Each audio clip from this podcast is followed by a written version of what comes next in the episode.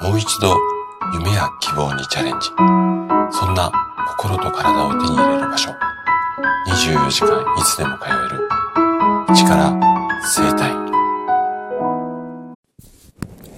おはようございます。体質改善の専門家高田です。生態院の院長をしたり、 YouTube で健康情報を届けたり、24時間いつでも通えるオンラインの生態院を運営したりしています。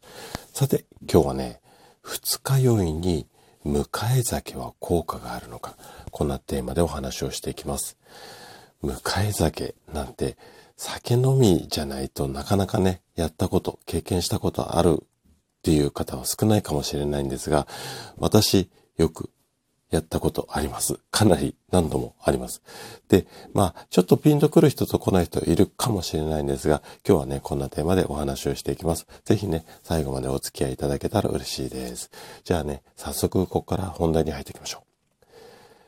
う。現在の医学の世界では、二日酔いになる仕組み、これはね、完璧にはね、まだ分かっていないんですね。で、せいぜい水を飲んで寝るくらいしか効果的な改善方法はないっていうふうに言われています。ところが、お酒好きの方の中には、私も含めてなんですけれども、二日酔いは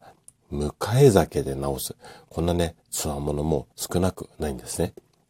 で、確かに二日酔いの症状が残ったまんま、この状態でお酒を飲む。これね、迎え酒って言ったりするんですが、これをするとあくまで一時的なんですけれども、ちょっとね、不快な症状が吹き飛んで、すっきりしたような気分になることがあります。じゃあね、なんでこんな風なことが起こっていくのか、これをね、ちょっと深掘りをしていきたいんですが、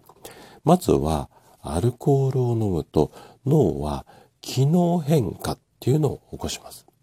で、機能変化を起こした脳っていうのは元に戻ろうとします。で、この元に戻ろうとしてる時に出てくるのが吐き気だったり、動悸、冷や汗や手が震える、俗に言う、禁断症状みたいなものなんですけれども、で、アルコール依存症の人っていうのは、この禁断症状に耐えることができないので、アルコールを常にね、飲み続けて、脳が機能変化を起こし続ける状態になっているんです。ここまでなんとなくわかりますかね。で、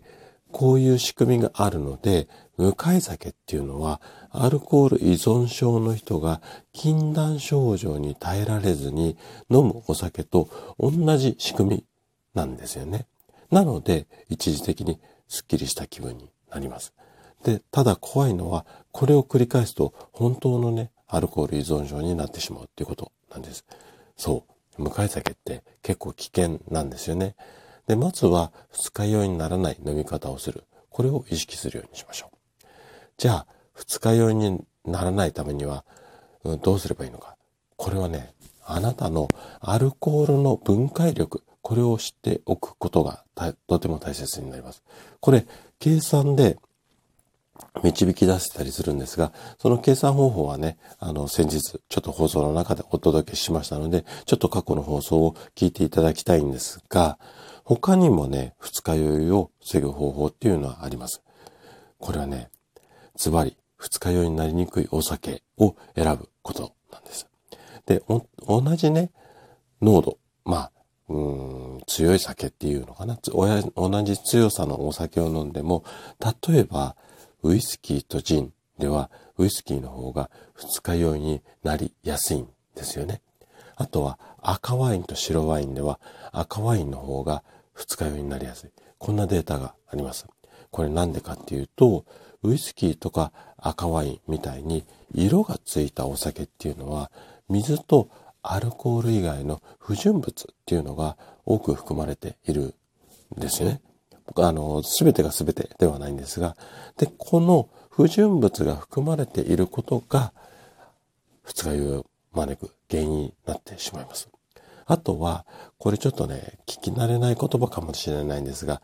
醸造酒っていうお酒は蒸留酒っていうお酒に比べて二日酔いになりやすい、こんなデータもあります。で、覚えやすくまとめると、色がついているよりも色がついてないお酒、醸造酒よりも蒸留酒。これが二日酔いになりやすい、なりにくいっていうことですね。あとは、炭酸系のお酒は胃や腸の前動運動って、働きをね、活発にして、アルコールの吸収を早めてしまう。こんな特性があります。なので、同じお酒を飲むなら、ソーダ割りよりも水割り。こちらの方がベストですね。で、二日酔いの、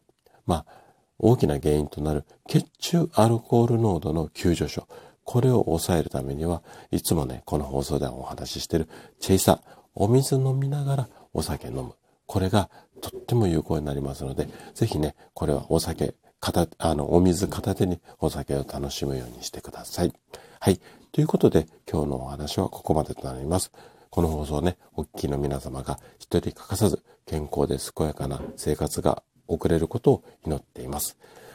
体質改善の専門家、高田でした。それでは次回の放送でまたお会いしましょう。